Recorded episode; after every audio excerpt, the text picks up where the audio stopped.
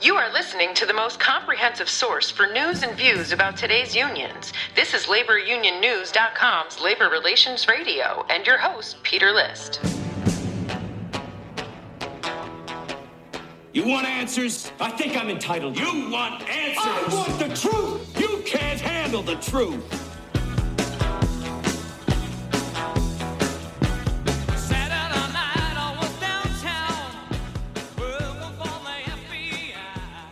Hey, thanks for turning on and tuning in to Labor Relations Radio. So, if you've been listening to this podcast for any length of time, you probably realize by now that I like talking to a lot of different people from different backgrounds. And I occasionally have friends on whom I've known either professionally or personally to talk about a variety of issues. Well, one of those individuals whom I've known for a number of years, who is a reformed union leader, so to speak, is a friend by the name of Joe Brock. And he is a former Teamster leader. And he and I talk on occasion about a variety of issues. And last week we were talking, and I said, You need to come on to the podcast. So we arranged for Joe to be available today. And I think he was concerned at first about not having enough to talk to, but as you'll hear, we had plenty to talk about. In any case, here's Joe Brock. You are listening to Labor Relations Radio. Well, Joe Brock, it is an honor to have you on Labor Relations Radio. And I got to say, you and I have known each other for many years, and I, I like to have friends on just to kind of shoot the breeze out in the open, so to speak. Thank you. Um, glad to be here. Finally, get a chance and opportunity to sit with you and and discuss some fun issues. Well, you know, I've had Phil Wilson on a few times and several others that were kind of in the same space, and we've known each other for years. And oftentimes we'll talk offline and just general state of affairs. And you know, you and I were talking last week, and and you were talking about something that we'll get to in a minute, but it was very intriguing and a good reason to have you on. But before we go there, why don't you explain your background? Because you've been in the labor relations arena, so to speak, for many, many years, but you started out as a Teamster. I did. I did. So, so my background in, in the union uh, started at an early age. I was uh, just a little kid. My father was a high-ranking Teamster in the Philadelphia area. If if I sound funny, I'm from Philadelphia. That's my Philadelphia accent. If I, Yeah, if you I guys from funny. Philly. Yeah, yeah. Um, and uh, you know, I learned at an early age uh, that if if I went to the union hall with my father, it got me out of church with my mom. Right. That was really my only logic and reasoning for wanting to go to the union hall with my father. I was seven or eight years old. Pretty smart kid to to, to make that connection. That was probably why he went to the Union Hall as well. right to get out of church um, so so uh, I, I went to the union hall just to run around and, and and play and you know lo and behold i listened to my father give speeches to workers and my father was a very smart man very uh, pen is mightier than the sword uh, probably not your standard teamster for back in the 70s and late 60s um, but lo and behold you know you, you, raised by the man i became very union friendly and um, when I went to work, when I grew up and got a job, uh, some will say I never grew up. When I went to work, I was a union mechanic. I got a job with a little company in Philadelphia called Coca Cola. You probably have heard of our fine products. hmm And, uh, you know, became a, a Teamster mechanic, became a shop steward. And I always went to the union meetings because I wanted to hear my, my pop talk. And uh, over the years, um, eventually, after working for through a number of bargaining uh, committees, I became a temporary. Course of the summer, a lot of the officers got sick, and I went to work temporarily for the Teamsters as an organizer.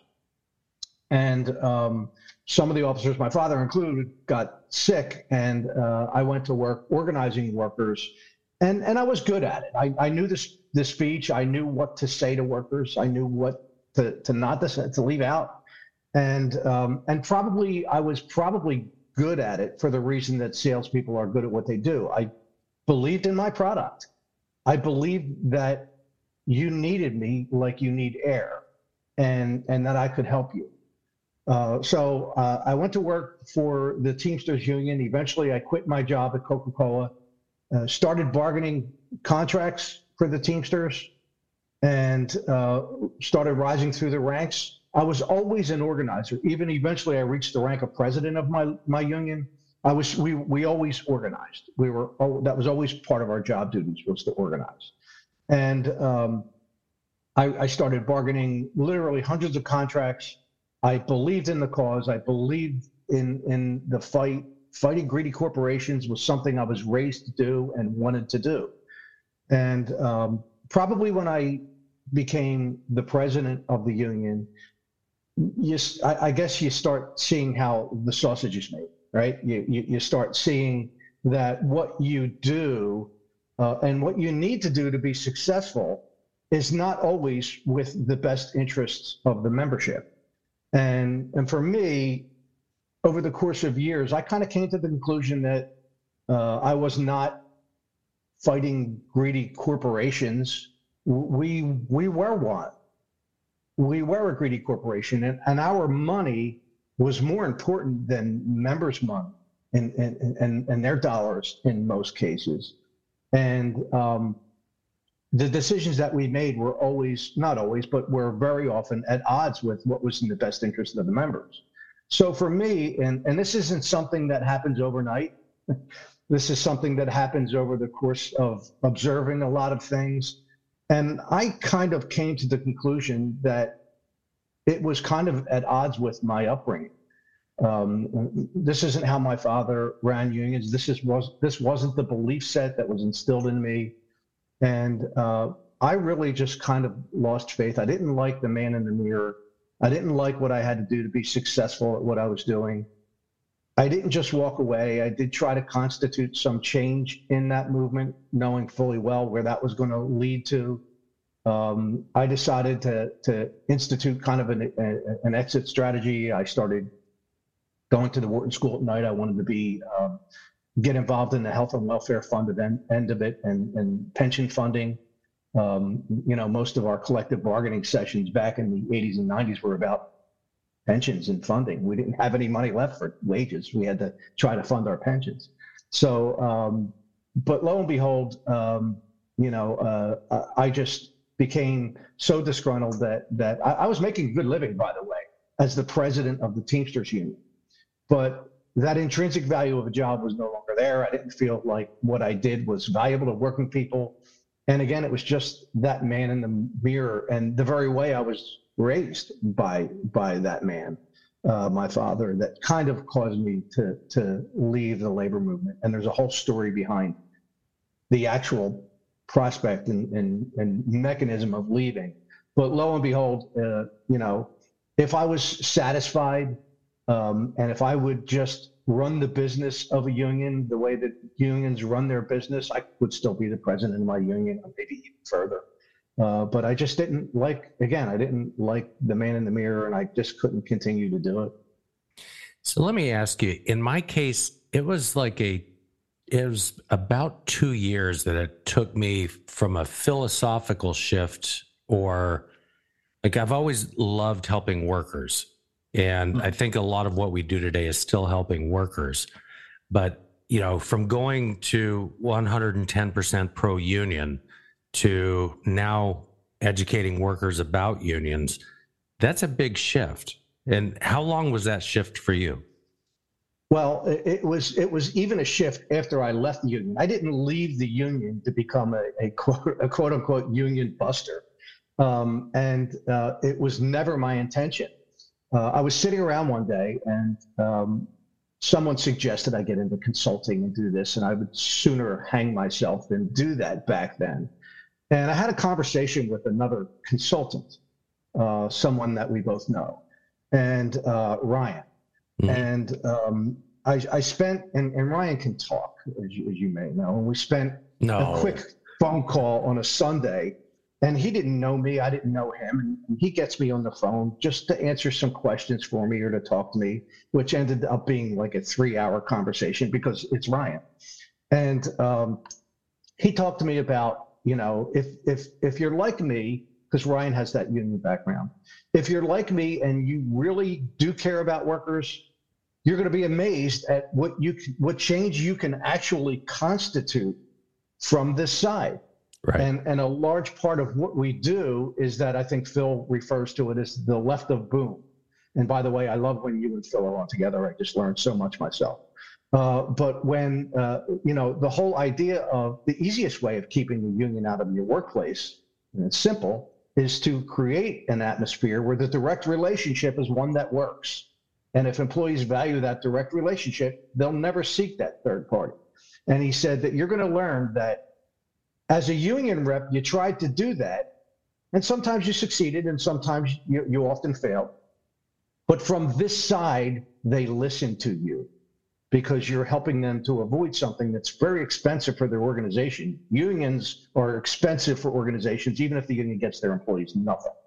So um, it made sense to me, and and and I kind of dipped my toe in, and and I learned that you know when I when I went to to to Coca-Cola as the president of the union, and I said that your warehouse manager is a piece of shit and and and doesn't you know he treats employees terribly they would tell me to to you know you your name isn't on the building get out of here we don't care go run your union. Uh, when i say it in in the realm of a campaign and i go to the leadership who has no idea what's happening in this part of the country with their company and you tell them why their employees are considering a union they actually listen to me Yeah. and I've learned that yeah, I, I get things done now uh, for working people more so, and, and people laugh at this when I tell them, more so from this side than I ever did when I was the president of my union. Now, I would go to war with people uh, for, for members and I would fight for them. Uh, often had to fight my own union in order to fight for my members. Um, but I found that this is easier. If you're somebody who really cares about working people and what they do, you know, this is one way to do it. And and before I ever got into this, I had a heart to heart with my father, who worked even past retirement as an arbitrator.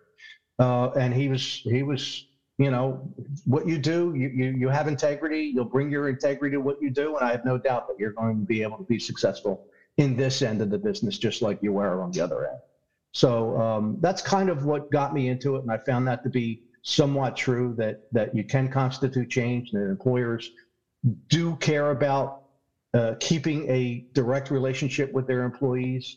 And my experience is they do more in you know i tell workers this all the time the threat of a union is not bad for you as a worker.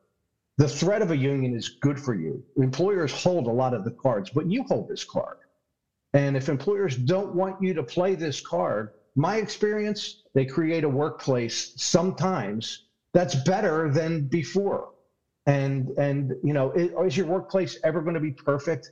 No it's not. But in my experience the threat of a union keeps many of them honest and they address some issues in the workplace and they do their best to keep workers happy always going to have problems union or not Well, but you, um, you touched on something, and I've tried to explain this for years to people that, you know, the threat of the union is usually a bigger hammer than actually having the union.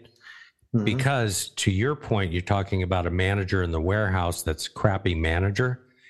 I can't tell you over the last 30 years how many bad managers have either been sent to charm school and if they don't straighten up, they're gone, or just Mhm. flat out gone if they're that egregious. Whereas sitting on the union side of the table, you could pound your fist all day and, and you get the response that you got at your former employer that, you know, you don't dictate who our managers are. Where you go Exact- in, you go in today and it's like, yeah, your problem is over there in the warehouse with that manager. You know, he's got to go. And, and because the employer is actually listening to your advice, you know, oftentimes they'll take action. Right. They're partnering with you. They know that Right. you know how this works. Right. You're the expert.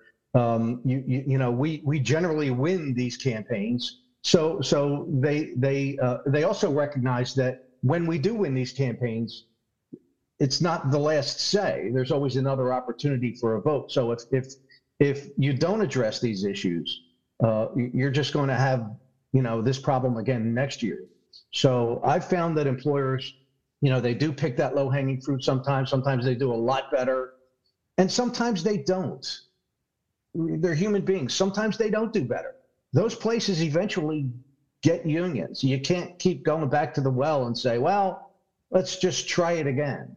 You know, um, but employees, they really don't want to give their money to somebody else. They want their employer to address the workplace and, and the issues that they have and be fair and reasonable. And again, employers who value that direct relationship and work at that, they don't have these problems. And my experience is most of the time these things happen because employers do the things that they do. This it is rare. It's rare when it's employees just buying the sales pitch. Sometimes it is, but a lot of times there's truth behind um, their their um, grievances. Yeah, you also touched on something that we should talk about a little bit. Is you know unions cost employers a lot of money even if they don't get the employees anything. And Yeah. that's something that a lot of employees don't get. You know, it costs money to run a business, whether it's hiring outside counsel, whether it's, you know, putting somebody into a labor relations role to negotiate contracts or handle grievances, or if it's HR, getting somebody with union background, which is going to cost you more. Or, or for besides all that, if you are a workplace that's publicly traded, if you're publicly traded and there's a stock price with shareholders, union organizing drives typically don't send the stock price soaring. Uh, they they get shareholders upset, they get negative publicity, uh, stock stockholders get upset, and the stock price can often drop, and that can cost an organization uh, millions of dollars. So listen, if if unions were were were good for the employer, they'd make them join. if they Right. if they were going to cause the stock price to soar, so yeah, the employer makes a business decision when they when they fight a union, but so do unions in trying to get in. This is a business decision for them too. Well, it, was many, many years ago um, that I did work for a company that had its main customer customer base was the airline industry, and the airlines are largely unionized. But the client had an issue with becoming unionized because in all of its orders, shall you say, or shall we say, with the the airlines, it said, "Are you unionized? And if so, when does your contract expire?" And the reason for that is even though the customers, the airlines were unionized, they wanted to know if they're going to get their products out the door. So they would divert some of their, you know, if there's a contract and it was going to expire, they'd divert some of their ordering to the competitors. Well, sometimes those competitors wouldn't come back. That's and right. that's that's the hidden cost that a lot of workers don't get. You know, it's like you could lose customers just for the mere fact of being unionized, whether you have a good contract or bad. look at look at um, when you when you talk about that big companies like UPS and a FedEx. If, Right. if I'm if I'm a small business and I ship all my products through UPS, what did I just do in the last year? I probably opened up an account um, with with FedEx away from UPS because if there's a strike there and that could shut my business down, now I'm out of business. So maybe I consider not putting all my eggs in that basket. Yeah, you know, it's interesting. Back in the 97 strike, um, which you probably remember when UPS was out on, or Teamsters were out on strike at UPS for three weeks, FedEx got a ton of business. And then this most recent negotiations, they cut it off in March for any customers that wanted to come over to FedEx from UPS. They said, we're, we're, our doors are open to you, but we're cutting it off in March. And so, had UPS had a strike, like everybody from March to July who didn't jump ship over to FedEx, they were kind of SOL. Right, right. Or they find someone else. Right. Or they find someone else. Right. Uh, but these are the kind of decisions that employers make when faced with the prospect of their employees going union. It, they're, they're not worried when you te- when, when you know when you let everybody know how collective bargaining really works. They don't have to. They're not worried. They're going to have to open up the checkbook and pay them more money. They have to pay them fairly. They're worried about all these other ancillary issues, getting my product out there, my stock price, my shareholders, the people that get upset. Uh, the loss of the direct relationship that they have. You know, many employers do value that. So there's a lot of sound business reasons why employers fight unions that I try to relay to employees that have nothing to do with that. Nothing Yeah. to do with that. Yep. And there's a lot of reasons why unions want workers that have nothing to do with them. So, It- it- there, the main, there's a big main one. yeah. Um, so, was there any particular trigger event that caused you to say, okay, I'm done, or is it just kind of a slow, gradual process? Well, there, there, there are election processes. It was a slow process, and I started, uh, I started asking a lot of questions, uh, and and about how officers uh, are paid and how officers work. You, you- officer pensions, for example. I'm I'm an officer, and and I'm going to get a pension for the work that I do for the Teamsters. And Peter, you know who funds our pensions, right? Right. The members. Right. The members do. The dues, the dues money does. If if our pension plans were starting to uh, get into a funding, some funding difficulty, and started becoming underfunded, the remedy was easy. Okay, what did we do? We just raised the dues. Right. We our our pensions were funded. The members' pensions are funded by employers, and especially multi-employer pension plans. They're funded by employers through agreements through the collective bargaining process. It's not funded by their dues, it's funded by collective bargaining in that process. Well, when their pension plan gets underfunded, we don't just raise, we don't just turn the faucet on. You can't because you have agreements. You have to do something different. And those pension plans tend to, to go on. There's a lot of other ancillary issues behind that that we can get into, but those pension plans get troubled because you just can't go back and turn the spigot up. And and when people say, well, as an officer, you get a pension, yeah, you you pay. That's why the union wants you. You pay for it. So I would question these things to the leadership in in the Teamsters. Well, why do we why do we get these pensions that we can't get for our members and we can't provide for our members? Um, that didn't make me popular with my peers and my leaders in the Teamsters. Uh, but I had reached a point where I was going to do it. Listen, if I, I I started running against some powerful people, and they have a little document called the Constitution that that they they utilize against political opponents. So uh, and they also have this great process of um, blackballing, and, and that's another tradition that Teamsters have and unions have. So there was there there was make no mistake. I made the decision to leave, and they they they did their best to help me make that decision because I was no longer playing ball with them. Let's let's I. I think, uh, and, and and I think the biggest trigger for me, and I'll give you an example. There was a we had a strike at, at a plant in in New Jersey, uh, a soda plant, and it was it was it was actually a strike that was justified. A very wealthy employer with very favorable health care premiums trying to screw over his employees. And the employees went on strike. They wanted to, to you know, take this battle on. And the leadership of the Teamsters came down to the picket line. Amazingly, that they would do this right when strike funding was going to have to start. They were going to start paying strike benefits. And they, they literally, in front of the picket line, hopped in with the owner into his Mercedes and drove to Atlantic City in front of the members, in front of me. I'm the president of the union. And they did it in front of me. And they drove to Atlantic City and came back with not another deal, but uh, uh, uh, they dictated that you will go back to work or we're going to replace you all. You're all going to get replaced if you don't go back to work. And, and they went back to work. And, and then at that meeting, I told them that I was going, you know, this isn't what I signed up for and I won't be around. Um, so uh, that's the triggering for me. you're touching on a whole bunch of stuff that we can like dive into. so the strike fund up until 2021 with the Teamsters was that you had to be out on strike for at least two weeks. Strike pay would kick in the third week. So a lot of times you'd see strikes that would last 10 days, 12 days, whatever, and they get back to work. Miraculously, is right before the members were eligible for strike pay. Right. The, the new strike pay plan from the Teamsters puts it at the very first day. And I found that very interesting, particularly with the potential UPS strike that never happened. And I had a, a UPS Teamster on last week, and I didn't connect the dots there, but he was, they, a bunch of rank and filers were upset that Sean O'Brien agreed to a contract just before the deadline, right? Like three days before. And they mm-hmm. felt that he could have gotten a better deal.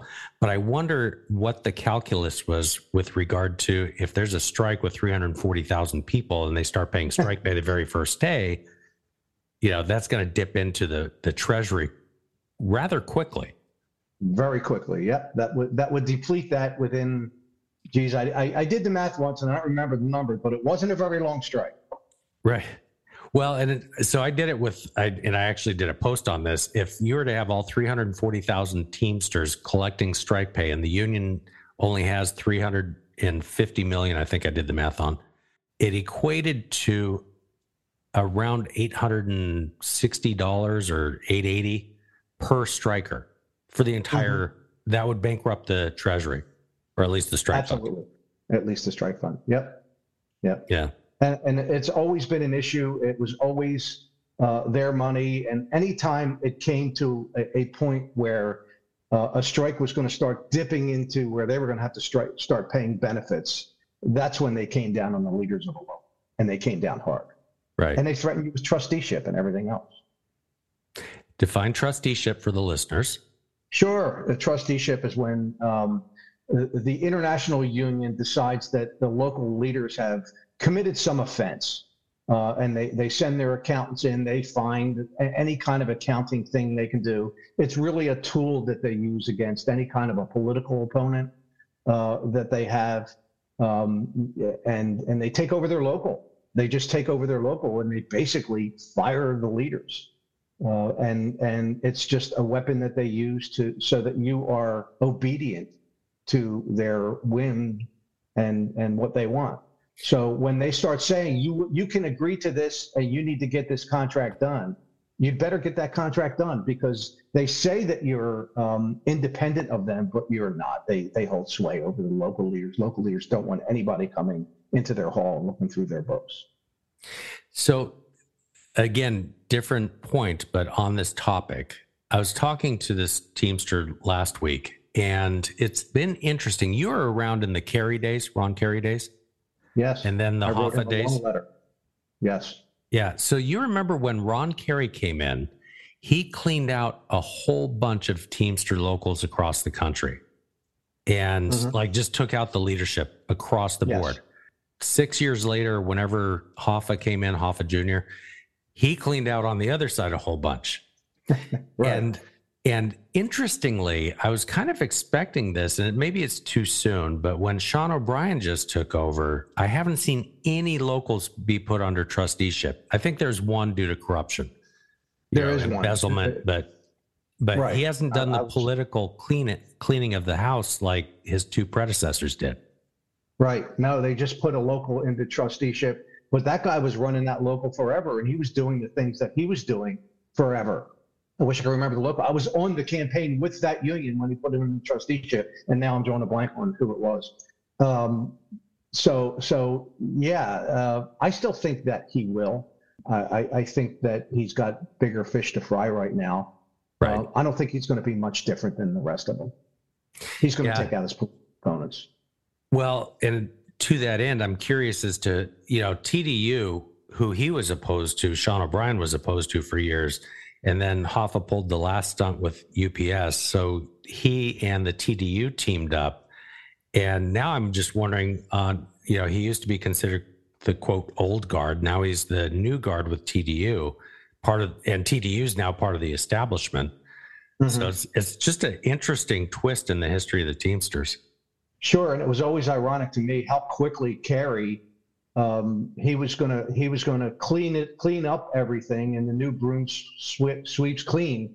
Uh, and yet, in, in in a few short years, he was fixing the elections and doing all those things that he swore he wouldn't do because you know they needed him to stay to clean up the union, and they weren't going to let anybody vote him out. He just became part of the corruption eventually. Right. Uh, yeah, just a different form. He wasn't mobbed up, but it's a different form. Yep. So the other thing I think it would be appreciated by the listeners is let's go back to pensions for a moment and multi-employer pension plans because there's been we've been doing a bailout now for a year plus since the uh, 2021 what is it the America Reform Act or whatever it was. Mhm. There's been about 60 billion dollars given out to various unions and their their failed pension plans, but people don't really understand why pension plans fail, especially multi-employer funds. Yeah. So uh, there there are a, a lot. There are some very sound mathematical problems with multi-employer pension plans, and the band-aids, these billion and billion dollar band-aids that they put on these plans, do not solve the math problem. And and when you when you look back, first of all, multi-employer pension plans were a wonderful thing. When when you know somebody way smarter than me many decades thought of okay i have a union i have let's say a thousand employers in my union.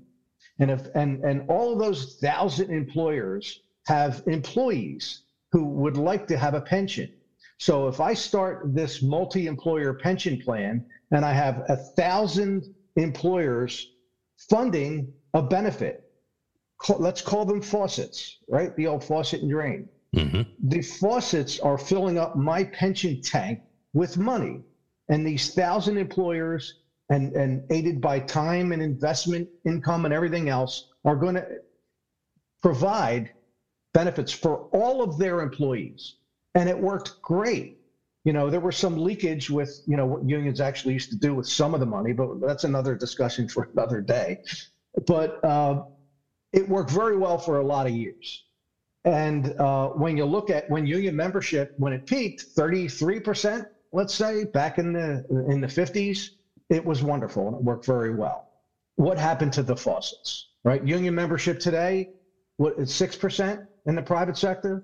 So those thousand employers providing benefits for hundreds of thousands of employees in, in a multi-employer plan, the faucets got shut off the employers either went out of business, they went non-union, whatever happened, these there are not anywhere near the number of faucets to fill up these tanks anymore. The faucets went dry. However, the drains are still there, aren't they? All of those employees who were vested in a benefit are entitled to a benefit as they still now retire for companies that long ago went defunct. And these plans, unless unions somehow can figure out how to get their numbers back up to where it was at one point, are just never going to be able to solve the math. Okay, Uh, so let me let me pause you with your analogy for just a second and just kind of add to it. So if you mm-hmm. have a thousand employers that are a thousand faucets going, and say thirty percent of them go out of business, there's still a thousand drains. In other words, the seven hundred that are still pouring money into it are now liable for the thousand employers' employees. Right. Right. They're- so that's where your underfunding comes in.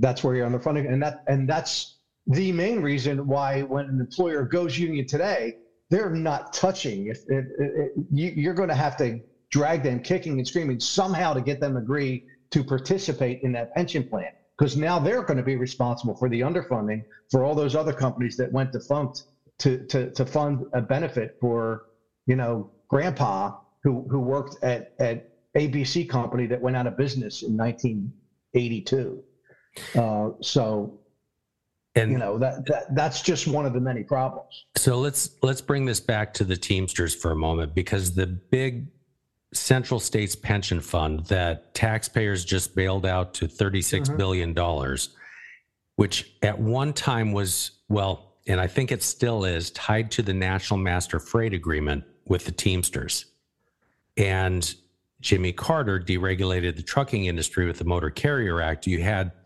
over 500 companies. I'm making up that number, but there's a ton of Teamster hmm. companies that were once part of the National Master Freight Agreement, pouring money into that, and then hundreds of them closed down.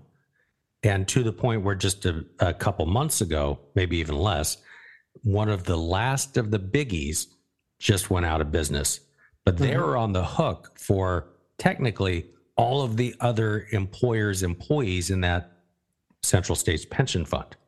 Right? Last one out gets the lights. Yeah, last man standing type thing. Mhm. Hey, You know, this is interesting because I was just, you know, we we're just going to shoot the shit, so to speak, and we're getting into more educational stuff about how this stuff works for if any of the listeners are employees. So it's kind of the behind the closed doors things that a lot of people don't know. I'll give you a perfect example, and people don't even realize it happened behind closed doors. Going back to when the Teamsters let Jimmy Hoffa, James Hoffa, let remember they let UPS out. Yeah, James P. Central Hoffa. States. Yep, yep. So, so what happened there, as somebody who's an observer of this stuff, it was a, it was a deal. It was a quid pro quo. There was T, UPS always wanted out of Central. They were daddy warbucks, right? They were funding everybody in Central States. They've always wanted them out. 60 wanted to get out. cents 60 cents of every dollar that UPS was putting into the Central States Pension Fund was going to the employees of other trucking companies. Right. So the Teamsters said, no, forever. We can't let you out. We're, we're never going to let you out. On, on now, fast forward to the other side. The Teamsters are trying to organize. There was a movie about this Overnite. Yep. Remember Teamsters over? Yep, So Overnite they wanted Overnite. Horrible. I was with the Teamsters then. Uh, horrible situation. You know, we can sacrifice them. If you remember the famous quote by Mhm. uh, Mr. Murphy. And um, so they could never quite organize. It was a big failure. It was a disgrace and a failure for them. So what does UPS do? They buy Overnite, right, and create UPS Freight. Yep. Now, all of a sudden, we're getting into collective bargaining. What would the Teamsters like from UPS? They would like card check, Yep. right, from them. I would like you to hand me UPS freight on a silver platter so we can get dues from these people. UPS, what do you want? Oh, you want to get out of the Central States plan. Hmm. Let's see how, let's see if we can do something here. And that's what happened. The Yep. Teamsters let UPS out of Central States. That made UPS happy, right? They got what they wanted. UPS gives UPS freight to the Teamsters. They get 10,000 plus new members. That makes that it's a win-win, right? However, there's three parties here. Who got screwed in this deal? Taxpayers. Well, it wasn't. It wasn't. It wasn't the UPS workers. They're okay. UPS Right. took care of their workers in this Right. deal. And and and the Teamsters argued, well, they vote. They also get to vote for this contract. Well, of course they voted for it. They got taken care of. The people who didn't get to vote for that deal are all of those people from the the 60 cents on the dollar. All of those people who were losing daddy warbucks out of that plan were getting screwed. They didn't have a vote on there. And the Teamsters were supposed to represent those people. And they traded them for dues paying members of UPS Freight. That's what happened. That's why they got out of UPS, out of the Central States pension plan. And they so- did a deal. And to bring this even larger, put some more perspective on it, this happened in 2006 and 2007. So 2006, Hoffa goes to the convention, says, hurrah, we got the ability to unionize former Overnite employees, now UPS Freight. And then a year later, they do this backroom deal. They get out of the pension. UPS goes out of the pension right in 2007. So, what do pension funds do when they have a withdrawal liability, a windfall of money, because UPS paid about $6 billion to get out of it, Mhm. right? They put it in the stock market. And then what happened in 2008? Oh, I don't recall. I think I do. Yeah. yeah. So Yeah, one of the and- and- first articles on we need the government to bail out pensions was by James P. Hoffa in 2008 after the stock market crashed and they just that 6 billion dollars went poof. So Went poof. Absolutely. Abs- And the other, you know, and the other problem with multi-employer pension plans, and and this isn't the fault of unions, honestly. Um, today's workers, it's just not a good. You know, you can show them the formula that if you work for us for 30 years, this is the benefit you'll get. We know they're not going to get it because the pension plan plan's not going to last that long. But the other problem with that is people people don't work 30 years today for a company. You know, when when Grampy went to work for the factory. He worked for them for 30 years. He got a watch and a pension. And, and that's because that's what everybody did. And today, workers, I think the average tenure for a worker is 4.7 years, I think was the study. 4.7 years. That's not even enough to get vested in a pension plan. Right. So and, and these people, all those contributions for 4.7 years in a union go into that union plan. You make a decision to move on your career like workers do today. They're, they they move on to other workplaces. Most people work 10 jobs in their career. They get nothing for that. The fund gets that money, but it gets smoothed out through the smoothing process. And and they end up working a bunch of jobs in their career. And if they're in these defined contribution plans, they don't get a benefit. The four uh, people, I get into these discussions with workers all the time. The 401k is the way to go for today's workers. It's the way to go because if you take that four years and that five years, you're going to have money. Nobody's taking that money from you. It's not going away. And you get to take it with you for all of your whole career and it continues to build. And if you're smart, you have to manage it a little bit, but you'll have a nest egg. You can retire. You, you, you, you get that money and it grows and you can have a million or two million dollars if you do it right. Whereas in that union pension plan, even if you stay 30 years, you're probably not going to get that benefit. Um, and and the reality is the union, you know, this is where when you have someone as your exclusive representative to speak for you, their needs are different than yours. The union representative, his need is to get your contribution in your name into his pension plan because Grampy still needs the money, right? He still has a pension coming and we're running out of money. You're not going to get it. You, that pension plan, you're 25, that pension plan, you're not going to be here when you're 60, and that plan isn't likely to be around. But for the union, they sell them on that idea where we're going to get this pension contributions. Here's the formula. They just don't tell them the whole story. So for the employee, they should run from a multi-employer pension plan today. They should run from it. Uh, but the union needs to get that contribution into their plan because it's upside down. Well, and you're hitting several points in here that a lot of workers don't get. The vesting thing, which if you've got you know, unless you've got a worker that's going to stay at a particular employer, cool if they're in a union pension, except if it's a multi employer plan and you've got all these other employers. If they go out of business, your employer is going to be on a hook for all mm-hmm. those other businesses, which means, or their employees, which means that's going to drive down their ability to stay in business, which that 30 year dream may never occur.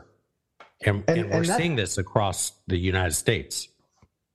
In and, all and that's a and that's a continuum. Even if that dialogue only happens a little bit, when it comes time for collective bargaining and negotiations, you have to put so much of the money that normally would be yours in increases in wages has to go to shore up that pension plan. And, and these right. are the calculations that union officials make all the time. If you're just a little underfunded, it's still your money going into that plan. You could say the employer makes the contribution, but that's otherwise wages. It's right. still your money that would otherwise be wages that they have to divert to put in a failing pension plan. And when they're really failing and when the employer's on the hook for all that, you're not getting increases. They have to put it in the pension plan. Yep. And See, the union gets to make that call for you. You're worried that we're going to run out of topics to talk about. right. So let's talk about what we initially talked about last week, which is the union authorization card. And obviously, you're aware of the CEMEX decision or CEMEX, as I was told yesterday, which makes it easier to unionize workers without an election based on the number of cards and the employer's conduct. But let, let's talk about union authorization cards because a lot of people sign cards without really realizing the ramifications. Yeah, and and uh, unions will always argue that the cards are um, employers violate the law, and, and, the cards are the only true way to dictate sympathies for a union. Um, listen, uh, good organizers can can get cards signed. Uh, even bad organizers can get cards signed. Cards, as an organizer, I don't think I've ever had as many votes in an election as I had cards signed. Right? Cards are not a reliable indicator of support for a union. And and while Cemex didn't go so far as to grant card check, boy, they're getting awful close. And and the problem with authorization cards, I, I like to call it the given moment, right? Um, uh, defense attorneys call it temporary insanity. Uh, psychologists kind of refer to it as, you know, Pavlovian, kind of in reverse. You know, Pavlovian, you think of good yeah. things in response, but the response to a bad thing. But just think about uh, the signing of an authorization card and when you can do it. And and I again, I call it the given moment. There are things in life, you know. Peter, do you, do you have a dog or anything? Do you have any pets? Used to. Uh, Once okay. got swooped up by So- an owl. I, I have a dog. I love my dog, right? I love my family. We have wives, kids, and whatever, and and situations that where we would never do anything to change that relationship. So uh, my dog, I love him. He's my my buddy, my best friend. But you know, in any given moment, when when when he either takes a big old dump on the carpet, or he does something, or he chews up my wallet, or whatever he does, there's the given moment when I if I when I would sign that card or or I would do something to end that relationship. People do it all the time. Uh, or, or or your wife when you get the credit card bill, right? Uh, we all do things out of response in the given moment that we would never do when making a sober, thought out decision at a specific time and date. It's an and that's emotional emotional response. that's the magic with card check. Uh, is there any place in the world with more given moments than the workplace? Right. right? Work, workplaces have given moments. The best workplaces have many given moments. And the polls are always open. If you want to sign a card, and when that card becomes your vote, the polls are open to vote for a union. Christmas Eve, New Year's Eve, when when you have to work Monday night and the Eagles are on Monday night football, go Birds, and uh, or or you got written up for attendance or anything. Your boss is in a bad, you're in a bad mood. There's always it takes five seconds to sign a card, and when you're at that given moment, guess who's there to hand you a card? There's somebody there to hand you a card, and there's always an opportunity to vote for a union. If you want to vote for the union, the polls are always open 24 7 365 and once they get over 50% you're you're you're well on your way. If you don't want a union in your workplace and you're one of those people when can you vote no for a union? Never. There's never a chance to vote no. You can only vote yes and you can only vote yes. So of course organizers can get cards signed. There's always workplaces are troubled places. They always are. If you have to be there, no matter what you do for a living, if you have to be there, it's it's a job. And and and there's going to be moments when you just don't want to be there and you're angry and you're in a mood. And and and and and people sign cards. They're Well- not a, a viable way to find out sympathies of whether someone wants to join a union. That has to be at a sober point on a calendar when you get to go in and vote yes or no. There, there's a phrase that I think everybody in our industry uses: trigger events. And there's different types of pressure that will cause a bigger or lesser trigger event. So you you sometimes go into employers and you hear that card signing's been going on for six months and it's not that big of a company where there's not that many workers. Well, if it's been going on for six months and say it's 100 workers, typically if it's a big trigger event, you can get well over 60 70% to sign cards like you know like that if it's if it's one where there's just little triggers you'll have a batch of card signing or you know a period of card signing it's not enough and then something will push people over the edge you know Mhm. whether it's whether it's a bad supervisor blowing up on the floor not a good increase in a you know competitive wage market whatever it is, Open enrollment. or open enrollment yeah our costs are going up that's a good trigger event You know, so it's usually those trigger events. And the problem with that is people are making, as you're saying, it's that given moment or that emotional response to something that angers them without realizing the full ramifications. Right. And And, then- and, and, and very often in our lives, uh, the given moment are, are things that you do that you can take back. And that's why it was okay for me. You know, there had to be some mechanism for the board to gauge some interest so that they can come in and sponsor an election. I get that. You can't just have an election because the union calls the board, says we want an election. So for that purpose, the cards were fine. But when the cards now become, in those circumstances, the vote, you know, in other circumstances, you can take back the given moment. You know, I'm, I'm not taking my dog to the pound. I'm going to keep him or I'm going to go back and get him. In this circumstance, you sign that card, you've succumbed and, and there's not an opportunity to get it back and change your mind. It's now the property of the union and, and there's no vote, you know, in many circumstances, at least with Cemex, there's certainly the potential for that card to be the last say. Right. Yeah, and and you know, you and I you use the term Phil's term left to boom. so you and I, you know, we deal with a lot of employers that are at this point saying, "What should we do? What should we do?" The the phrase that I picked up from somebody years ago is, "If you want to stay union free, be issue free." Right. So you need to fix your issues, find out what they are, fix your issues. But in terms of like educating your employees right now, I would suggest stay with the voluntary meetings. But you know, part of this, yeah, we're we're still waiting for the other shoe to drop with the. Uh, it, it'll didn't be a come out in Cemex, yeah, that that they ban. Ban mandatory meetings, which is you know that's prerogative. I'm I like doing voluntary meetings, I'm voluntary okay. meetings anyway. But you know, part of this, to your point, is educating employees about the ramification of cards and not making irrational or emotional decisions. Because every day you're going to have a, you know, at least somewhere in the day you'll have a bad moment. Yeah, and, and and I think you know anytime these earth-shattering moves come out from the board, the the the good news in all of that is the employers do tend to, okay, how do I avoid this from happening? And the answer is uh, about keeping a good relationship and making sure that direct relationship is one where it's reasonable and fair to the employees. The left of boom uh, that, that Phil refers to.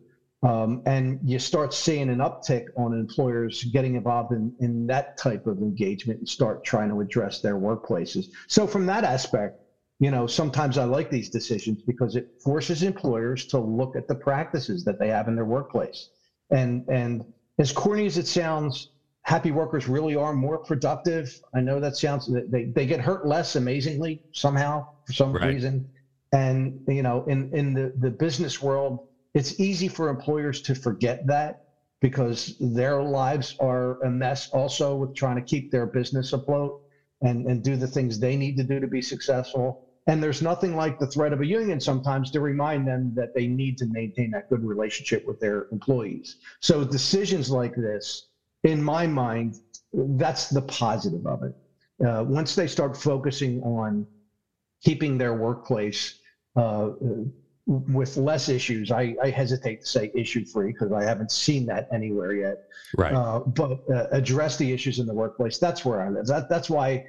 That's what keeps the man in the mirror happy for me when I can go in and when I can talk to employers about how they keep the union out by keeping their workplace one where the employees value it. Nothing better when the employees tell the union to go away, right?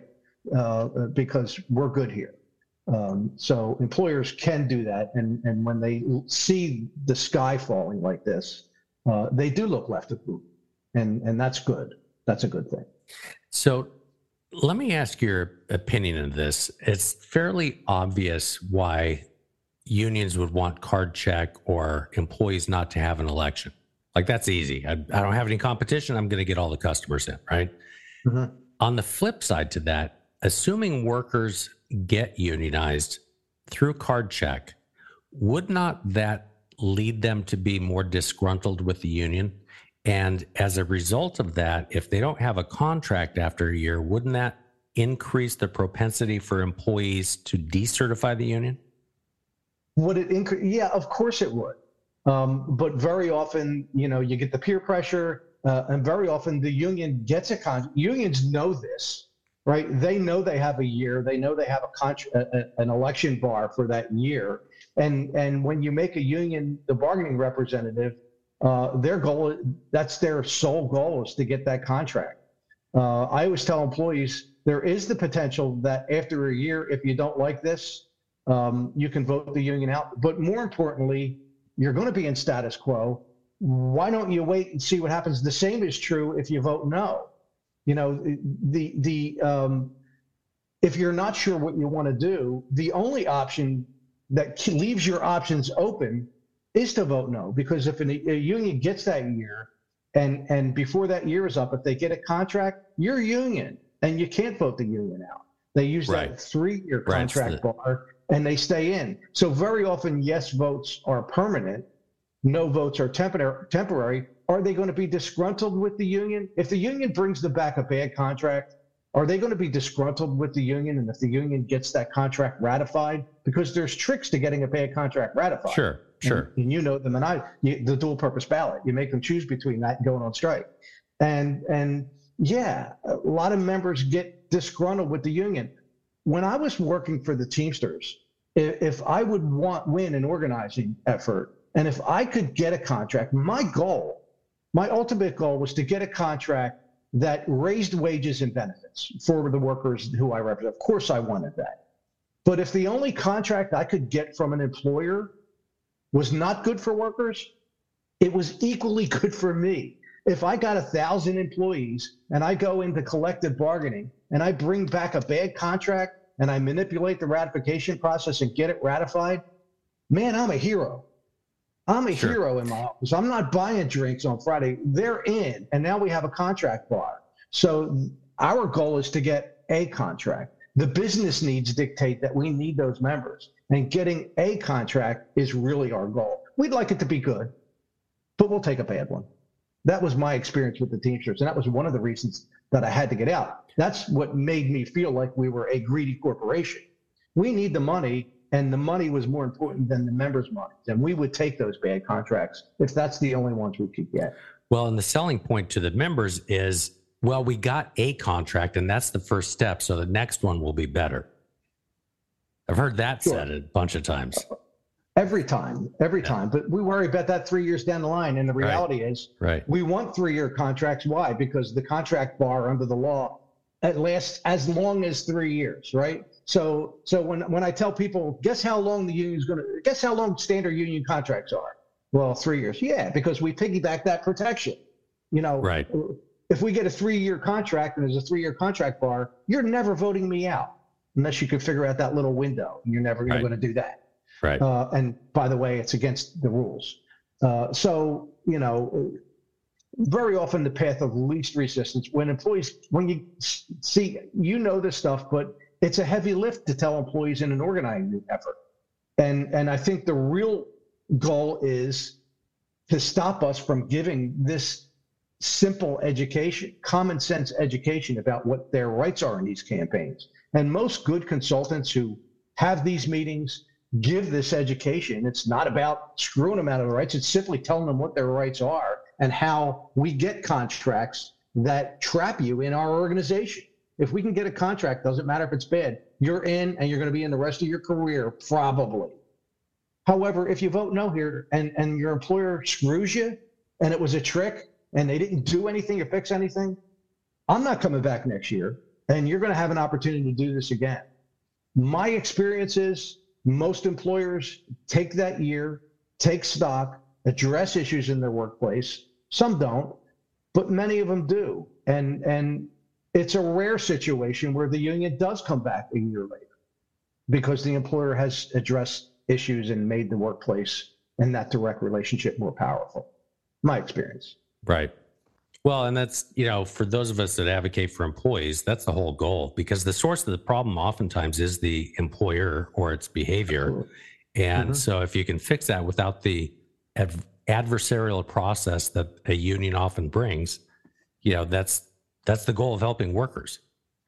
But And, and my experience with this is uh, employers You know, when the issue is wages and benefits, employers prevail when employees get the information about how collective bargaining really works. But when the issue is an emotional one, unions need emotional issues. Wages and benefits, we know this, aren't good selling points for unions. They need the emotional issue. They need employees to, to want to vote against the employer. And when the, the issues are emotional, I hate my employer. I don't care if the union can help me or not. I just want to vote FU to my employer. And those campaigns are hard to win. And employers who create that atmosphere, uh, they're the ones that get the unions. Yeah. Yeah. It's the toxic boss. You know, the if Mhm. you've got toxicity in the workplace, if it's a supervisor, manager, vice president, whatever, you know, that's if you're not addressing that as the employer, that's what's going to kill you and get you unionized. Yeah. Yeah. So do you worry they're going to ban captive audience meetings? I don't care if they do. I'm not no, worried. I don't either. I don't either. I, you know, everybody's all up in arms about this. New York governor just passed uh, or signed into law the the ban la- yesterday, I think. And I'm Mhm. like, the fifth you know, state now. I don't want to talk to people who don't want to talk to me anyway. I like doing I- classes on this stuff. I, I do too. And and my experience is I almost, you know, the two sides think that there's a big war over captive audience meetings. Most of the time the employees like it. They get off the floor for a little bit. They come in, they have a snack or whatever. We we keep them entertaining. We're nobody's browbeating, nobody's threatening anybody. We're giving them good education. We're joking around with them. Half the time we're we're making fun of their employer and and and we talk to them about their workplace and they te- they tend to like us employees that don't want to be in the meetings you know i i let them go. Man, man, nobody's Yeah. going to get written up for not being here. You don't have to be here. And i tell them here's why you should stay though. Here's why you should stay. Um, i can teach you some things. I was with the union for a lot of years. If you're so hell-bent on bringing you in here i'm not going to change your mind. But I can show you some things that might help you when it comes time to vote for your contract that maybe you don't know now. The other reason you should stay, I'm talking to your coworkers. I'm telling, I'm giving them this education. Don't you want to know what I'm telling them? Don't you want to be Right. able to counter what I'm saying? If you just leave, I'm going to have meetings with employees and, and I'm going to win their hearts and minds, maybe. You ought to stay and find out what I have to say. And when they do that, I usually become friends with them because they they they they do their research. I don't lie to employees. You know, good consultants don't have to. We go in, we tell them how it works, and when they we tell them to do their own research, I tell them first meeting. People are going to lie to you. It might be me. You don't know me. Do your research, and if you catch me lying, out me in front of everybody because I'm not here to lie to anybody. And when they find out, geez, that guy told us the truth, we tend to make friends. They're still voting for the union, but we don't have that adversarial. They don't call me a union buster. They they generally kid around with me at the end because I haven't lied to them. You know, this could work out well for you, but it can work out like shit also. Uh, so um, the the fear of them banning a captive audience meeting doesn't worry me in the least. Yeah. You know, it's, and you know me in both from personal standpoint and elsewhere. I'm, I'm that small L libertarian. Not, I'm not talking politics, just like if people have the information, and this is the way I approach it in doing classes, whether they're with students, whether they're with workers, whether they're with management, I'm here to educate you about the law. You Mhm. can jump whatever way you want to jump. And, you know, it's interesting. I recently had a worker um, challenge me on exclusive representation Mhm. and what it means under the law. And Mhm. I was like, hold that thought for a minute, as I'm going to show you what the law says. And went through it with him and and gave him examples. And it's like, you know, people today, and I don't want to, I don't want to buttonhole them into a certain generation, but it's a lot of the younger kids because you and I are up there in age and boomers, so to speak. You know, Mhm. they don't they think we don't know what we're talking about when all you and I have done in our adult lives is what we're talking about. It's just right. it's fascinating. It's like, oh, bless your heart. So Mhm. it's interesting and entertaining at this age to to encounter people who think they know the world and how it works and don't know it at all. Yeah, and and and honestly, um, especially in meetings with you know uh, the Starbucks of the world, uh, which I've had none, but the Gen Zers, Yes. the Gen Zers of the world. I wanted to talk Uh, about that because I'm I've been fascinated by it. Yeah, and, and it's different. We've adapted some of our campaign. Uh, I guess I'll use the word tactics a little bit to them. You know, they get their information in such small bites uh, that that's almost how you have to deliver it to them. There's a lot TikTok. less of flyers and a lot more of TikTok style videos. So we incorporate that into our campaigns now um, and push out messages again with the same idea. We want to educate you. I'm not going to lie to you. I'm not going to get in the mud with you and argue with you. We want you to learn how this works. But it's it's kind of a different dynamic in talking with them.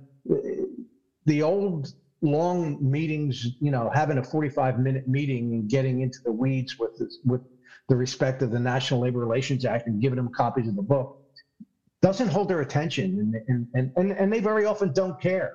They very often it's it's a matter of they just want a lot of times they like their employer. I, I did some work with a casino with a lot of gen zers.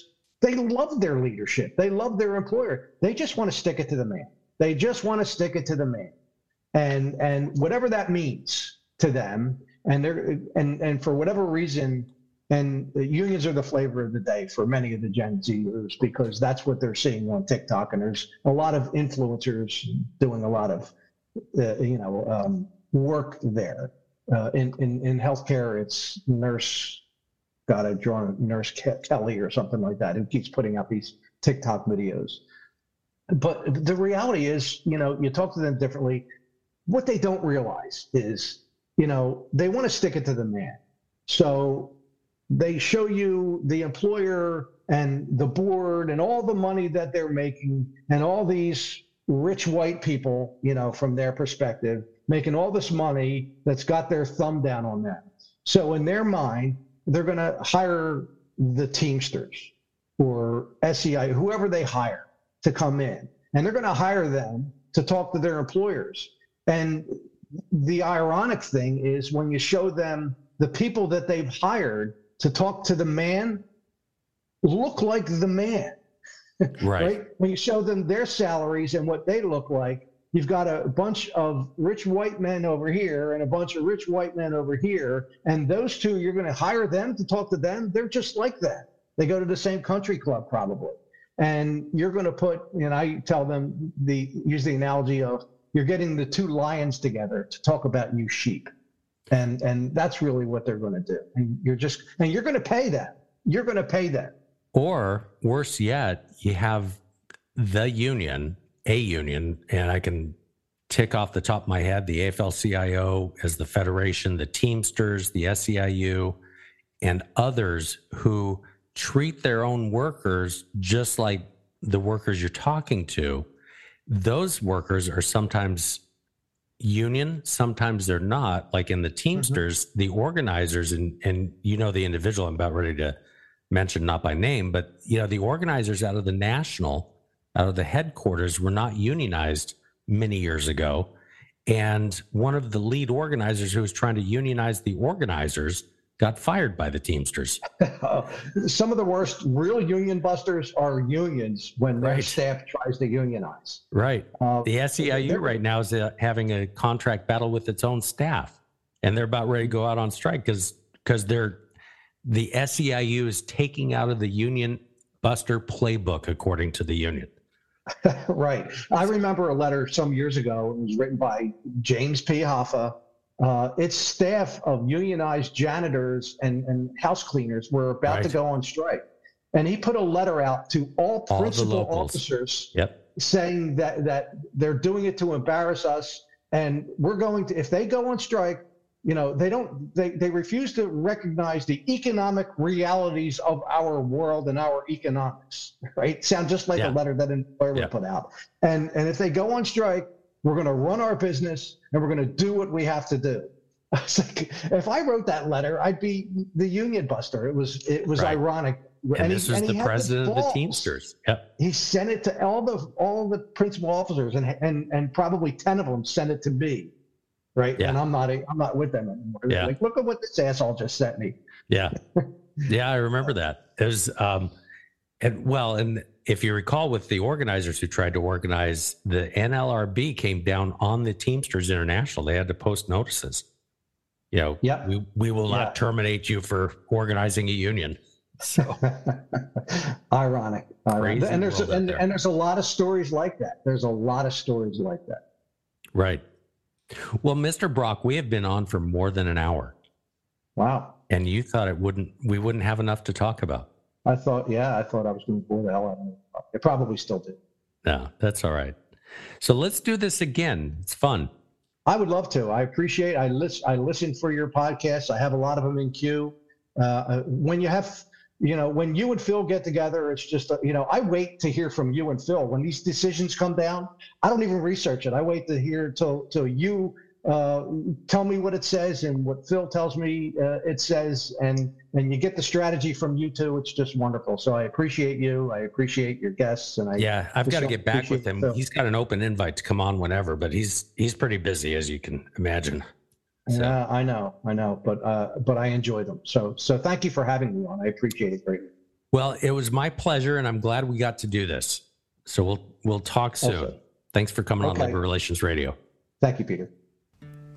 So that was Joe Brock, former Teamster leader, now labor and employee relations consultant, expressing his views on a lot of different subjects. And we realized after we got off that there were several other things we wanted to get to. So I'm definitely going to have him back on at some point.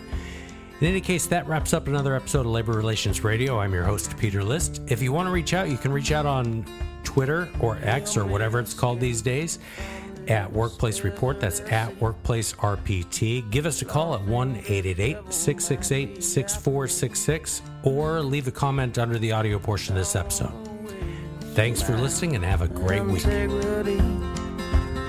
I'm just a man living a one night stand. I'll tell you what I need. You have been listening to Labor Relations Radio. Oh, Black Creek, take me to that Hey, Labor Relations Radio listeners, this is just a quick reminder. If you enjoyed Labor Relations Radio, make sure you share these episodes with your colleagues and make sure you and your colleagues visit laborunionnews.com and subscribe to our news digest.